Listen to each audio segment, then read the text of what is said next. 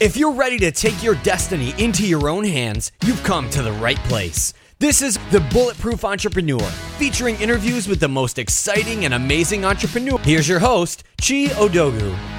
Hey everyone, thanks for tuning into the show today. If you love what you hear on today's episode of the podcast, go to iTunes and leave a review and a comment. It helps other great listeners like yourself find the show. And of course, you can always find more episodes of the Bulletproof Entrepreneur podcast at www.odogwu.com. And without further ado, on with the show. Hey everyone, welcome to the show. Today's guest is Terry Ogburn. Terry is a renowned owner and lead business consultant of the Ogburn Business Solutions. His proprietary coaching system and personal devotion to development of others has contributed to the success of hundreds of small to large business ventures. He started his career out in 1979, where he invested his last $118.42 to start an air conditioning service business. At the time, he didn't have a car, a truck, or any experience in the industry, and he didn't even have business relationships to grow his business. 10 years later, he was able to successfully develop the business, and now he transitioned over into becoming a corporate executive for one of the large travel agencies at the time, which was UniGlobe Active Travel. From there, he realized after working for a couple of years that his real passion lay in helping independent entrepreneurs and small business owners plan, launch, and develop their business. So I'm pleased to have Terry on the show today to share some insights about how to build, scale, and grow a successful business. Terry, welcome to the show. Thank you, Chi, for having me too. It's an honor to be here on your show. Thank you. Right. So Terry, tell us a little bit about your background. I alluded to when you initially started out with that $118.42. I can't believe you actually remember the dollar to the amount right to the last cent. But tell us a little bit about how you got started in business. Well, Chi, as you know, when something attaches to you emotionally, you will typically remember it. Yeah.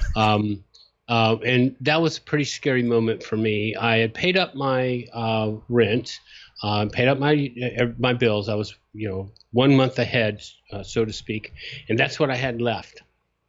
I had been fired out of the car business. I was a successful car salesman working for a Chevrolet dealership in the Tampa Bay area, and I got fired.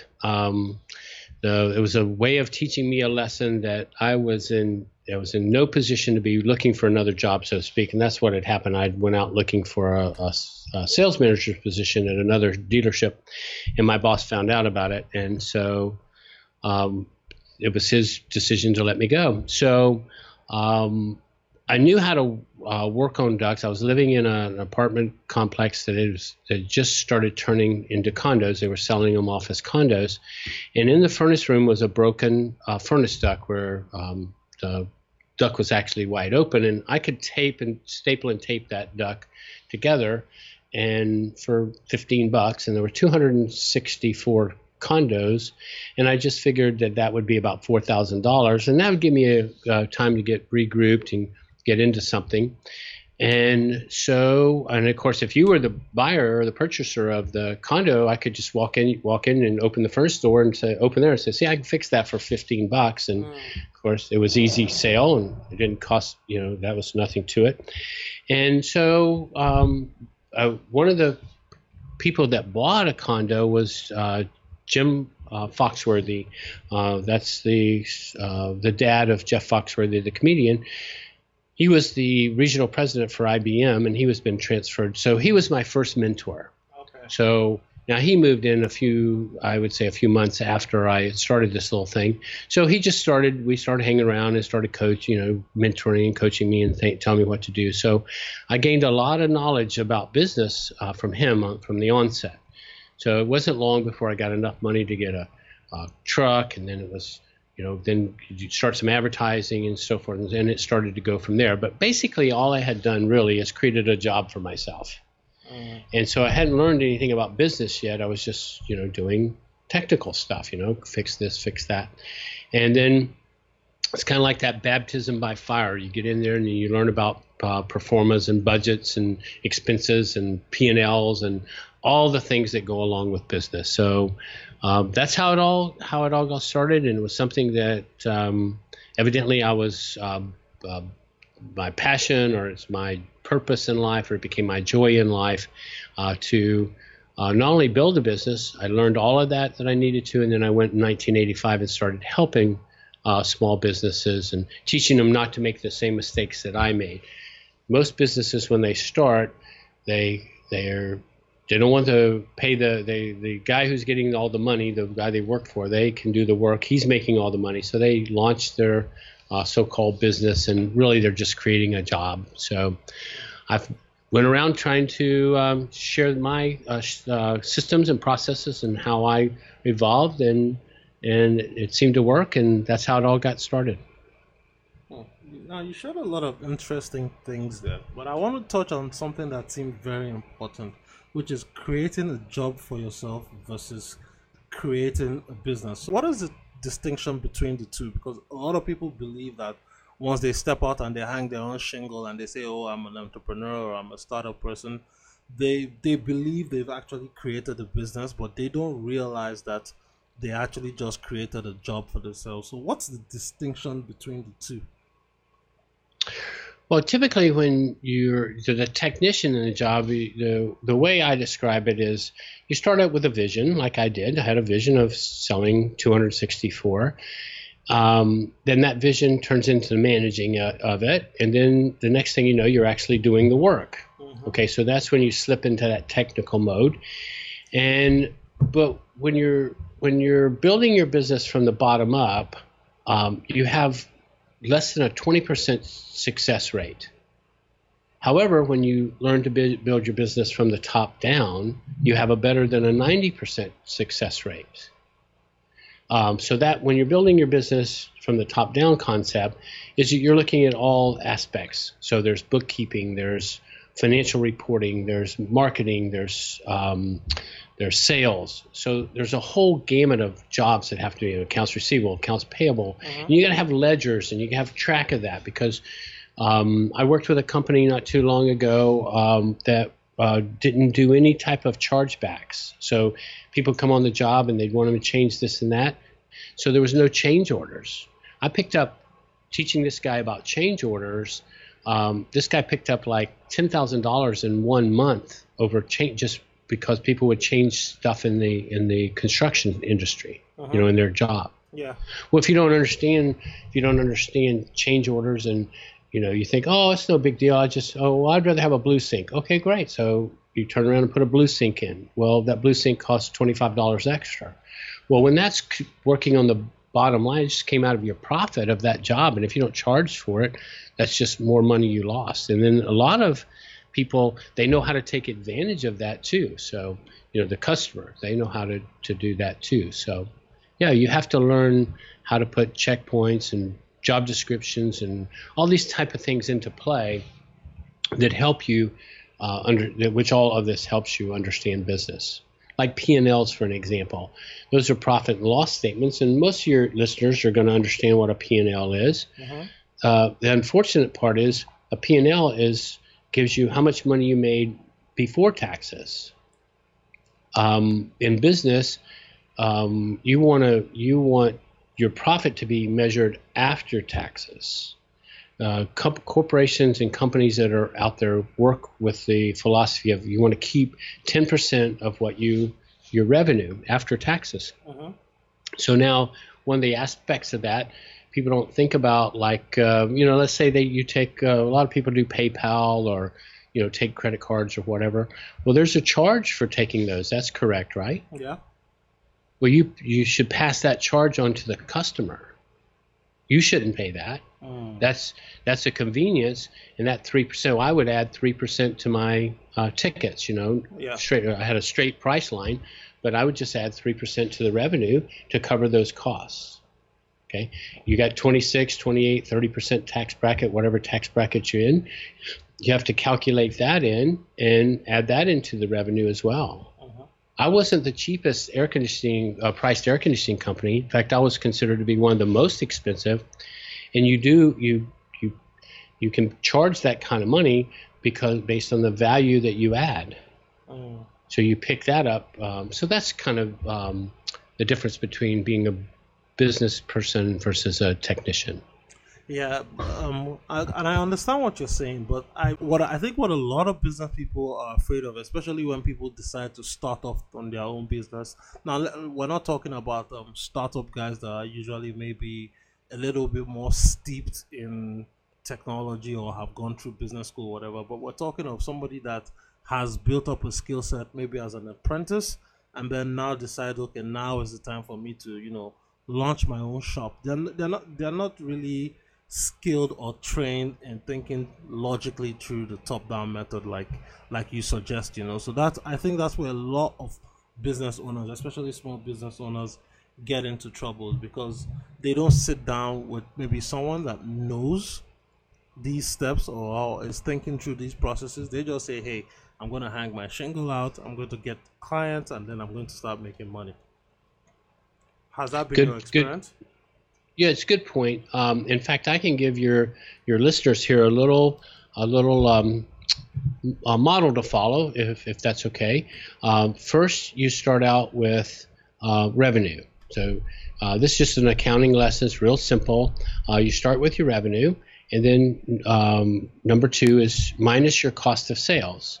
Now, cost of sales is your variable costs, one-time charges that would be commission or the part or whatever they're dealing with, and then that leaves you with your gross profit, or company dollars, I like to refer to it, and out of that company dollar is what you get to pay your expenses with, and then that's going to leave you a number, and then that number you multiply your income tax into that, and then take that away from that, and then you end up with your net, as they call it. Yeah. Okay, so net is what, you know, it's what we're going for, is that how much we keep. You know, it's not how much you make, it's how much you keep. Mm-hmm. So now the variable cost is very important. And just give you a quick example with that. I was helping later on an air conditioning company right there locally, and so I went into work with, you know, to the guy, and I said, well, okay, let's look at your price, because I contribute to the bottom line. I'm not your typical coach or consultant. I'm actually a business into business development, where I get paid based on knowing that I can contribute to you making money. So anyway, I looked at his thing. I said, what are you selling your installation for?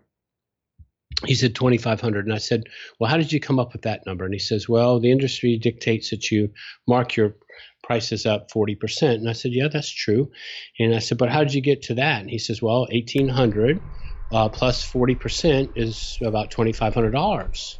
And I said, yeah, but that's not 40% markup. That's a 40% add-on. Yeah. See, there's a difference between add-on and markup. Yeah. I said, so what you should be selling this job for is $3,000, because 40% of 3,000 is 1,200. You take 1,200 away from the 3,000, that gets you to your 800. That's a $500 swing in money, and it took him from not making a profit to start being profitable. Mm. One little misunderstanding about 40% markup versus 40% gross margin. Yeah.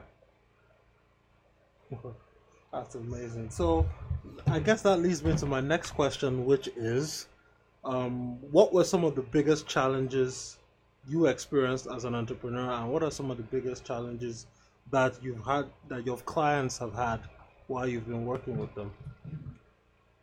Good question. Largely, the problem with me was finding my sweet spot is, I think, the technology is today. So like in air conditioning, it was service. Everybody that gets into the air conditioning business goes for installations. Well, there's no real money in that, but where the real money was in service. And I could make more money in there. And there was a lot of room for improvement there. One of the things that I got taught early in business was pick an industry that's having problems, and then get right in the middle of it. And if you can find ways to add value to that concept, you'll make some good money. Mm. So I added like a year guarantee. Everybody else was talking about 90-day guarantees. Well, I said, okay, well, let's make it a year guarantee. that ensured me a second opportunity, a second bite of the apple, by being able to go out and be the first one called. And you get there and you find out it's a different part, and you got an opportunity to make another sale. Yeah. And one of the things I put in my routine was, if you said, well, Terry, I just put $200 in this thing a couple months ago, and now you're asking me to put another couple, with another couple, I could have a brand new machine. And I would say, that's true. So you pick out the machine you want, the price that you want to pay for it, and you can pay for it, and I'll match that price less the $200 that you just spent on it. Well, yeah, I lost money, but how many people do you think that you would have gone around and told that if somebody made you aware of their air conditioning being broken? Mm, not that many. Calls started flooding in. Huh. And my rule is, you find a customer, you keep them, and then you get them to spend more money. And that doesn't mean that you upsell them or you tear their head off. It means that you find ways to continue to sell to them. We use it in marketing, you use it yourself, upsells, downsells, that type of thing. Uh-huh. And you increase the lifetime value of the customer just by adding that guarantee, because you've reversed the risk. They know that they can sleep better at night knowing that whatever happens in the next 1 year, Terry comes in to take care of it, and then it just may happen that whatever is wrong or broken may not be part of the service or warranty agreement, and then you can make the sale there. Or even you can also, while you're there, cross-sell into something else where you can get another revenue stream. Plus, it also gives you an opportunity for service recovery. Now, what do you mean by service recovery? In business, we make far more money if we can solve the person's problem. I worked for Radio Shack, as you noted on my one sheet, and in that case, that's retail. And a lot of times, customers would come in, and they would buy something they'd get at home, and then it just didn't quite work right or whatever. And I'd be sitting in the office, and you could see the black bags coming towards the front door type thing. And I would get up and start to move towards the counter because I knew the associates were coming to the back room because they didn't want to deal with that. Well, I'd go in and make the customer happy. Just a really little quick story here about that. There was a little guy about 5 years old, and his mom came in, and they had one of those little electronic toys, one of those little speed car things, battery-operated stuff. Mm-hmm. And so she brought it in and said it quit working, so remote control cars. And so I checked everything out, and the thing should work, and the batteries were good and all that stuff, put fresh batteries in, it didn't work. And I said, no, buddy, you're talking to the little guy, and I said, no, buddy, I'm sorry, it doesn't work. And he goes, well, it worked really good until it went in the pool. And I looked up at the mom, and I said, really? And she goes, no, it didn't. And he goes, yes, it did, Mom. And I said, well, I tell you what, son, I think I have one of these just exactly like this in the back room. Let me go check and let me see. So I went back, and of course I had one, and I brought it back, and I said, and this is for you. And put it in, made it sure it worked, everything. I said, this is for you for being so honest with me today. Wow. And he left. Now that cost the store $8. Okay. Did I save a customer? You bet. Yeah. Right. So it's the service recovery that oftentimes makes the customer stay with you. It's when you're mean to them or you treat them poorly. What happens is they go. Then not only that, but they're going to go out and tell like 25 people of their experience. Yes. Now that lady probably would never tell anybody her experience, but at the same time, you did the right thing for the right reason. What are some of the main challenges you help your clients overcome in their businesses? Most of the time when I get involved in a client, the first thing we go to work on is I want to see their organizational chart. And so because it starts with infrastructure. If you don't have a good foundation, your business is going to be scattered. And people will say to me, even your audience is going to say to me, well, Terry, we're too small. Yes. No, you're not. You're not too small to have an organizational chart. Because let me ask you this, Chi. Do you have, and we're just talking general business, is there accounts payable? Yes, there is. Is there accounts receivable? Yes. Is there bookkeeping? Yes. Sales? Yes. Marketing coordinating? Yep. Office managing? Yes, there is. Customer service? Yes. Administrative assistant? Yeah, okay. Well, guess who those are? Those are all you. Yeah. So my suggestion would be for your audience to go out, and which I do this for my clients, is we first formulate the organizational chart, you know, who's how, who reports to who, and all the described positions. Go out on the internet, type in job description for customer service. You'll get a whole list of the responsibilities. Pick the ones that belong to you individually, because those are the things that you're doing. Accounts payable, same thing. What are those line items in that one that you're doing? You won't have to do all 40 of them, but you may be doing 3 or 4 of them. Okay. This provides you with that stability, and then you can time block that time and say, okay, I'm going to spend this much time in accounting, I'm going to spend this much time in sales, I'm going to spend this time in marketing, and you divide up your time into those little hats. I just had I got off a call earlier this morning, and we put the organizational charts in place, and the job descriptions were in place, and what happened was, in this particular case, the people went on vacation and they didn't assign these responsibilities that these people were doing, and when they come back, the company's in chaos. Yeah. So let's get organized first. You know, just like when we get on a job, the first thing you want to do is you want to make sure you have all the tools. If you pull anything off come home from Target with something, the first thing you want to do is pull out the instruction manual, read it, make sure you have all the tools, put it together. Well, let's get organized first. So that's the answer to your question is, first thing I want to do is get my clients organized. Get them organized. Now we can start moving in an organized fashion. We can only go as fast as the slowest vehicle in a caravan. We can only go as fast as the slowest person. Anything else after that? I got a little 4-step thing for your audience and yourself. And so if you just pull out a piece of paper and something to write with, and I'm going to give you four little steps right here. Sure. That will help any business. Okay. Lay it on me. Okay. The first thing is you have to make a decision. Okay. You have to make the decision on what it is you're going to do. So if you're wobbling on the fence, you're not sure about this, that, just make the decision. Okay. And then back that with a why. Why does that desire have to be? Why does that decision need to be? Take place. You back it with a purpose, a why, then you can start to create the passion. Number 2.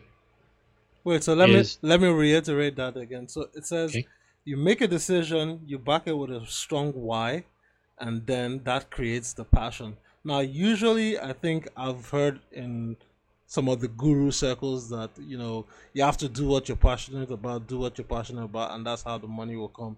You're saying here that there's basically a process to creating the passion for anything you want to achieve, that the passion doesn't just happen on its own. I mean, people are passionate about a lot of things, but those things they're passionate about don't necessarily lead to creating wealth.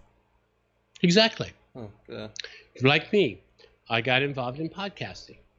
Okay. Now I started to build my brand 11 years after my business was started.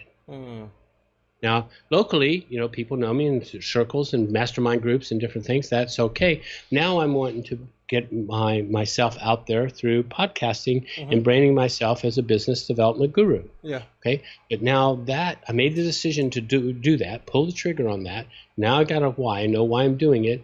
Now I will also be able to tell you, Chi, that I have launched my own podcast, not for me, but for I'm a Shriner. I belong to the Shriner organization. Okay. So we want to get our message out. So I created a podcast that goes out to our nobles, so they can keep up to date with what's going on in our world. Okay.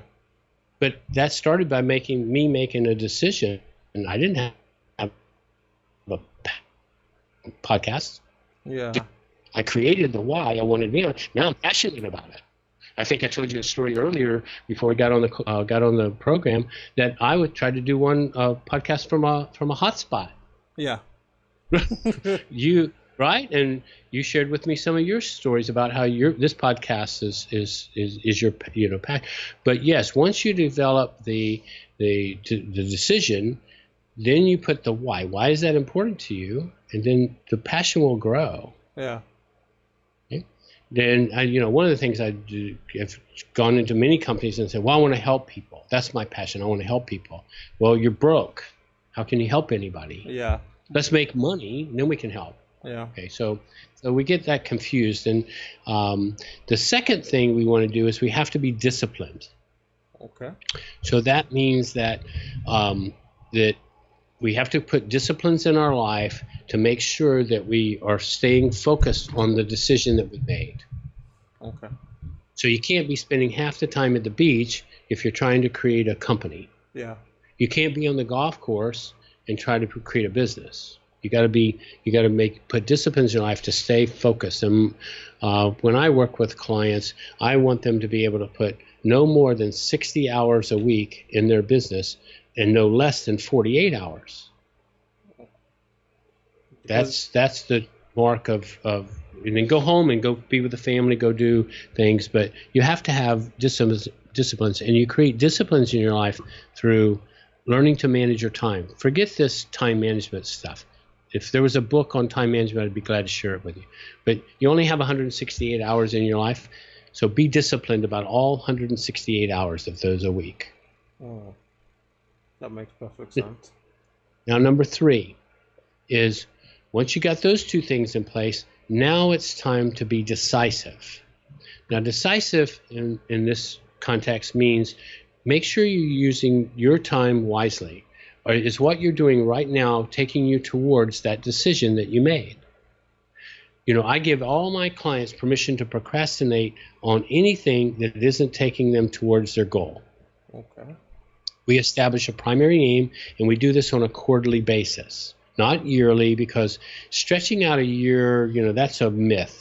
Okay, used to it could work, but technology changes so fast and so quickly these days that we can stay focused for 90 days. At the end of 90 days, stop, evaluate, redirect your course, get back on course. What took you off course? Figure all those things out, get yourself all put together. I'm getting ready to fly up to Chicago in October because we're going to do a quarterly meeting, and we're going to get right back on focus for the things that we need. But make sure that you're decisive about the time and where you're putting that energy and making sure it's moving you towards your goals. And again, it doesn't have to be business. It can be family goals. It can be friend goals. It can be giving goals. It doesn't matter. Just make sure that you're decisive about the managing of your time. And then the last thing on the list is you have to visualize it. We are people who think in pictures. We resonate with pictures. The more, you've heard vision boards, you've heard The Secret, you've all this stuff. All of it's great, and I agree with it wholeheartedly, except for the fact that you have to do some work. You just can't imagine things, and they're going to appear before you. But I'm a big proponent of vision boards. So visualize how this decision is going to, what is that decision that you made, what is that going to look like when it's completely finished? And if you start thinking in pictures, what happens is everything that we look around you, everything that was designed was first created on a piece of paper before it ever came to light. Yeah. So architects, they build a building on paper. Well, build your business on paper.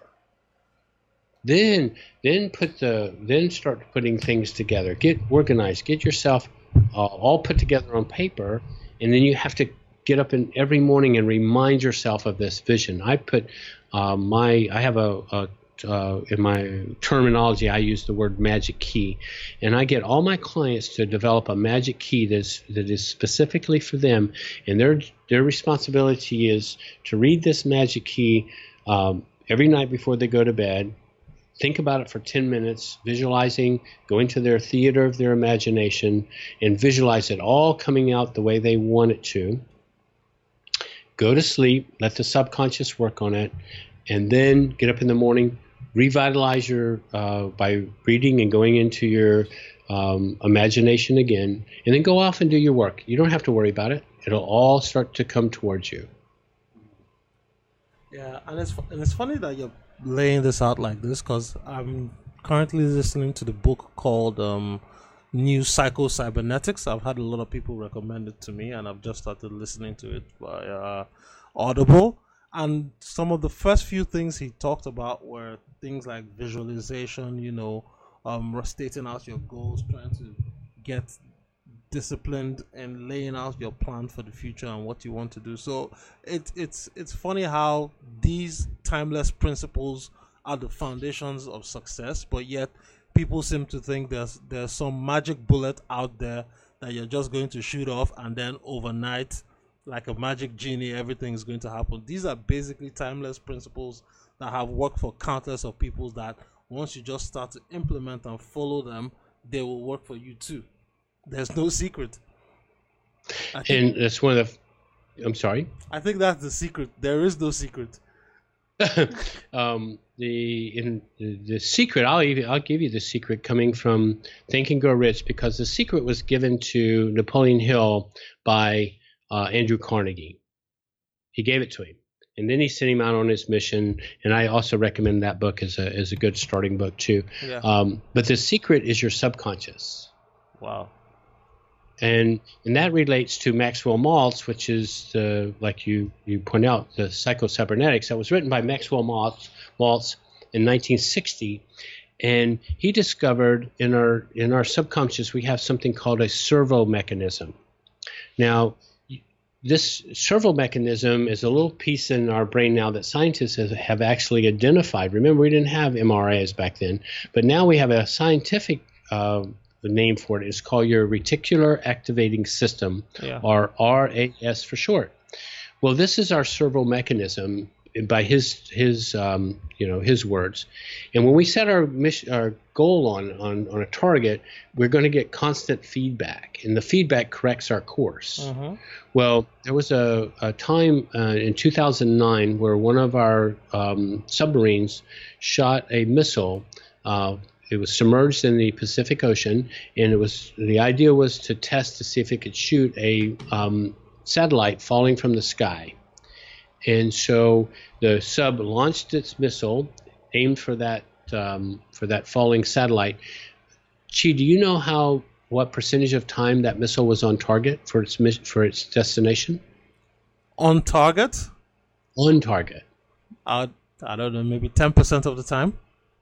8% of the time. Wow. Think about it. As the Earth turns and the winds and you just I know you fly. We talked about that. Well, how many times does a plane change course? Yeah, we're going along, and all of a sudden you have reached turbulence. Well, the pilot now is all trying to keep on course. Yeah. The curvature of the Earth and all these things, and the moving of the satellite, and it's slowing down, speeding up, whatever. It was only so. For your listeners. That's why I say stop every 90 days and do a checkpoint to see if this is where your vision was. At the end of 90 days, if you're off course, you get a chance to pull yourself back on course. Uh-huh. But if you don't take this time to evaluate what you did right, what you did wrong, and what could you have done better, that's the key. Then you can get yourself back on course. If most of the businesses out there, they make a year plan, and then what happens is they put 30 to 40% of their effort in the last quarter. When we were at Radio Shack, what we did was we put everybody on a daily plan to hit goal. This was unique for us, because what we would do is we'd say, okay, you did today is a Wednesday. Last year at this time, you did X number of dollars. We want you to make 10% more that day.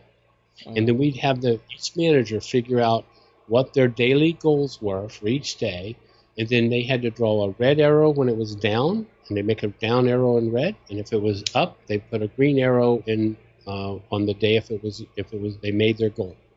And any manager could walk in there and tell in a matter of seconds where that store was. By the number of green and red arrows. Nice. Now that tells us that we got a bunch of red arrows that we need to work on our sales team. Nice. And as we start to transition towards the end of the show, I have some questions for you, but so where were we? You had some questions. I think you said you had a couple of questions you wanted to ask me. Yeah, so we talked a lot about, working on the business and not in the business. So I think before we segue towards some of the wrapping up questions, I think the main question I have for you now is, most new business owners, when they start their business, the biggest problem they have that I have come across is getting customers. So how would you coach someone listening to this podcast to start thinking about customer acquisition? Good question, and you're spot on too, because a lot of people think just because they hang their shingle out that people are going to flock to them. Yeah. Marketing is a tricky thing, as you know. So there's a first of all, you want to do, depending on if you're going to be, internet or, each marketing thing, each business is different in their marketing. If you're in retail, one of the things you'd want to do is circle around your location, and you would want to make sure that location, there's enough customers in that 5-mile radius that will continue to buy from you and be a part of your world. Okay, and then you can do some direct marketing. I'm not a big fan of mass marketing. Direct marketing nowadays, you can zero down in not only to zip codes, but you can design your direct marketing piece to all people who own Mercedes, Lexus, whatever. Yeah. You can zero marketing. When I was in air conditioning, you could do it by zip codes, but another time, another day. If you're doing it from a more of a service aspect, meaning they're going to call me, when there's something breaks, then you have to do something like put guarantees in there, like. What I did with air conditioning was I picked the areas where the air conditionings were most likely to break, and then I focused my attention on those areas. Other ways is to not only take into consideration your demographic, so each one of your people out there can take and divide their customer database into a pie circle, and wherever there is the largest number of people in that sliver of pie, say it's 28%, define that target market, and then you go into what is their demographic. And you may want to take 2 slices of pie, because you need to get at least 2 slices of or at least up to 40 to 45% of your business is your mainstay. And then you, like in travel, we went after $20,000 to $100,000 accounts, business accounts, corporate travel, because nobody was servicing them. And then you focus on that. You get your demographic put together. What is the ideal person? What do they look like? Family, 2 kids, whatever that might be. But there's one element we want to add into this, and that's called psychographics. Okay. And this is where they hang out. So it's not just about knowing that you want to target 25 to 45-year-old people, but you also want to target, where they hang out, the beach, the nightclubs, whatever that might be. But that's very important to understand your customer. The other thing that we want to understand in marketing is product knowledge is not the key anymore. Consumer knowledge is the key. Mm-hmm. And the reason consumer knowledge is the key is because 86% of the people start their buying process online. So they don't need salespeople. Yeah. So we want to understand how the customer buying behaviors are, and then adapt our marketing and sales to their knowledge, the way they buy things. Mm-hmm. And then the most important thing is always, always, always build trust with and rapport with your customers. Live a life of integrity. Even if you're going to lose money, I have a guarantee with my I'm the only sales, only consultant, coach, business development guru, whatever you want to call me, but I'm the only one that gives a guarantee with their work. 100% money back. If they put my processes in place and they don't work. Interesting. And I've had many of colleagues tell me, Terry, you're going to go broke. I said, yeah, don't do it my way. I'm good. So that's in marketing is very tricky in these days, as you know. There's some good marketing tips out there, and I'm sure you can provide those for you. I'm more into direct marketing rather than mass marketing. Yeah, and based on what I hear you say, I'm hearing a little bit of some of Dan Kennedy's philosophy. I think I know of him. I've never read of any of his stuff. My stuff comes from Brian Tracy. Okay. Brian Tracy is I think they're all in the same group. Yeah, they're all the same. They drink out of the same bottle, as my dad would say. Okay, like you said earlier, there's no magic bullets. Yeah. These guys just swap stories. Yeah. But I've been listening. I've been selling probably longer than most of your listeners have been on this earth. I started selling in 1973. Yeah, wow. So, and Brian Tracy has been all about building relationships ever since that I can remember.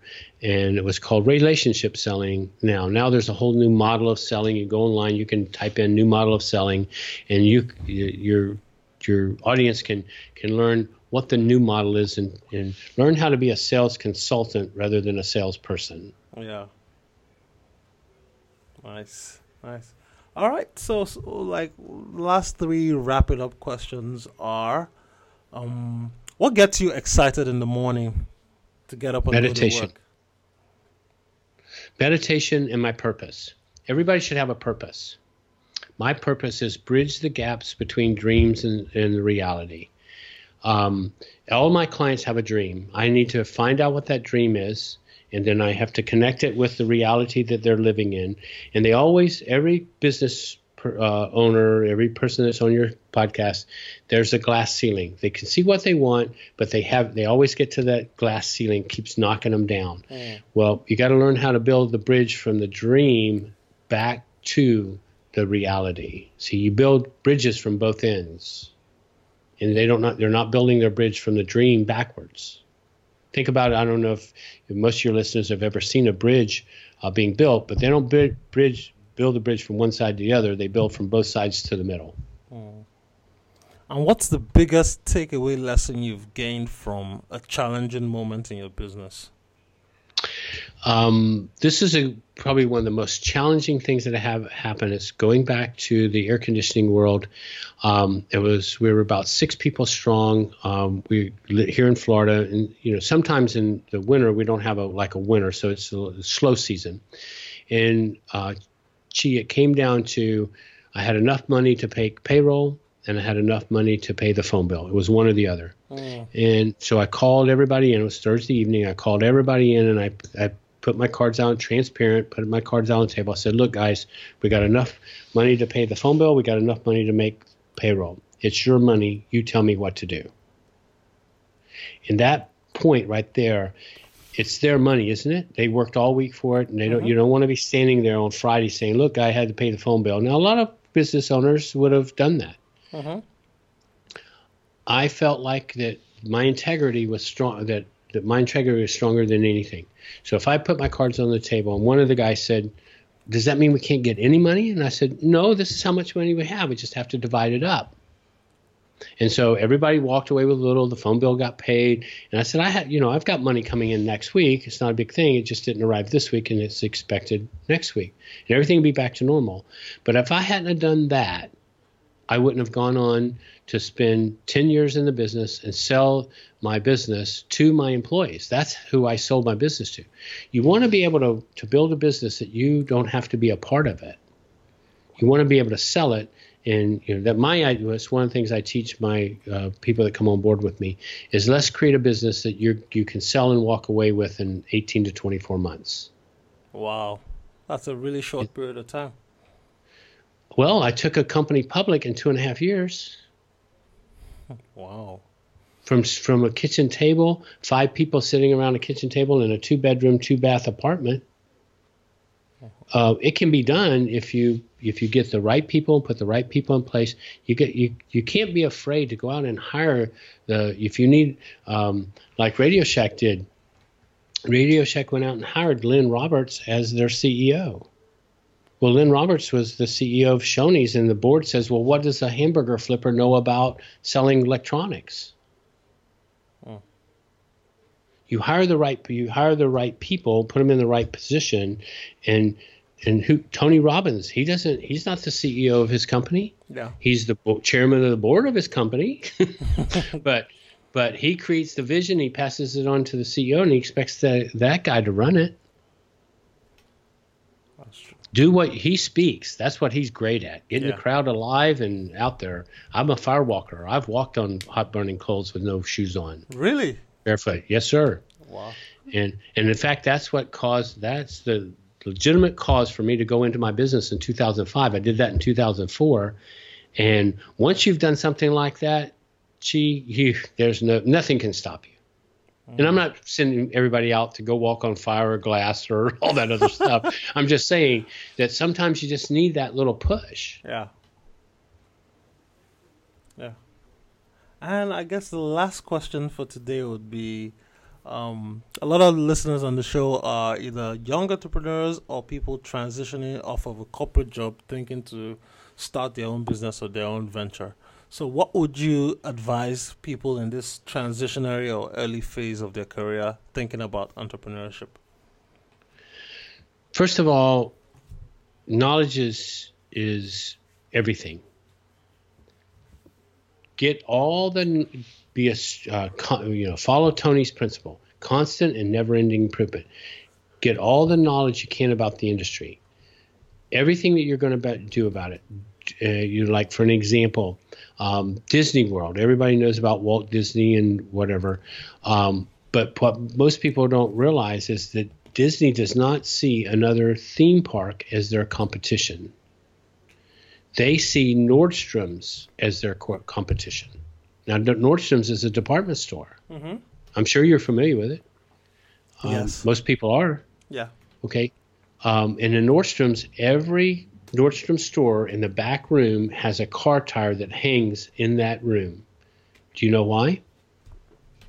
No. To remind every sales associate of the little old man who brought back his tires to Nordstrom and got a full refund. You know what's unique about that? They don't sell tires. Exactly. But no customer walks out of Nordstrom's without being satisfied. Wow. Period. That's just what they stand by. So Disney said, well, we need to adopt that policy. So don't study necessarily your competition. Don't even think about your competition. Put your sights on somebody that you want to, be like Disney did with Nordstrom's. To Disney, it's the guest experience that they care more about than anything. Mm-hmm. And most people, just one of the things that they do, Main Street, if anybody's been on Disney World or Disneyland or whatever, there's a Main Street, and you walk through it, and there's these little hitching posts, horse head hitching posts out in front of every one of those little stores. They strip and paint those. I lost my train of thought there for a second. They strip and paint those every night after the guests go home and have them ready the next morning. So the guest never sees those things as unpainted or chipped or marked in any way. Wow. That is amazing. And with that said, we've come to the end of the show. So Terry, before we go, tell us a little bit about where people can connect with you and learn more about you and your business. Good. Thank you. First of all, they can connect with me on Facebook, LinkedIn, easy to find, Terry Ogburn, O-G-B-U-R-N. Also, terryogburn.com, Ogburn's Business Solutions. Those are my two websites. There's a lot of S's in Ogburn's Business Solutions, so remember to put them all in there, .com. And also, I have an offer for your listeners. I'm willing to give any one of your listeners a half hour of my time, coaching session. You challenge you're having. It'd be like a mastermind thing. You just go onto one of my websites, either one. Go up to the Contact Us button. Click on that. It'll drop down to come. You just put in your name and your email address and a problem that you may be having, challenge you may be having, and that'll come to me. We'll get in contact with each other. We'll set up a half-hour session. I promise them no sales pitch. It's not about that. I just want to help them through one of the challenges that they may be having in their world. Nice, nice. And I hope everyone listening will take advantage of that offer, because I'm going to go get on a call with Terry myself. And you, as a business owner, you take every help you can get, from wherever it comes. So thank you for that gracious offer, Terry, to the listeners out there. I'm going to take advantage of it. And I hope you don't get flooded with too many people. Well, I hope so. I mean, I just want to help. That's the thing about being able, when you get it, then, give it back. And, part of my meditation is, if you help enough people get what you want, you will surely get what you need. Yeah. Yeah. And with that said, Terry, it's been a pleasure hanging out with you for the last 1 hour. Just talking about business and life. I really wish we could go on for much longer, but I know you're very busy, and I'll have to get back to you some other time. But thanks for coming on the show to share your words of wisdom and your business advice with me and the listeners. Well, thank you, too, so much, Chi. I've enjoyed this show. And like you said, it went a little over an hour. But anyway, It's just been great fun. It's joy. When you can spend an hour someplace and you don't even realize it's gone by, it's pretty cool. Yeah. Cool. And that's it. We're done.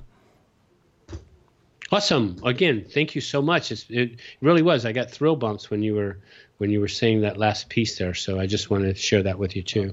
Thanks a lot, Terry. I appreciate that. Hey, everyone. Thanks for tuning into the show today. If you love what you hear on today's episode of the podcast, go to iTunes and leave a review and a comment. It helps other great listeners like yourself find the show.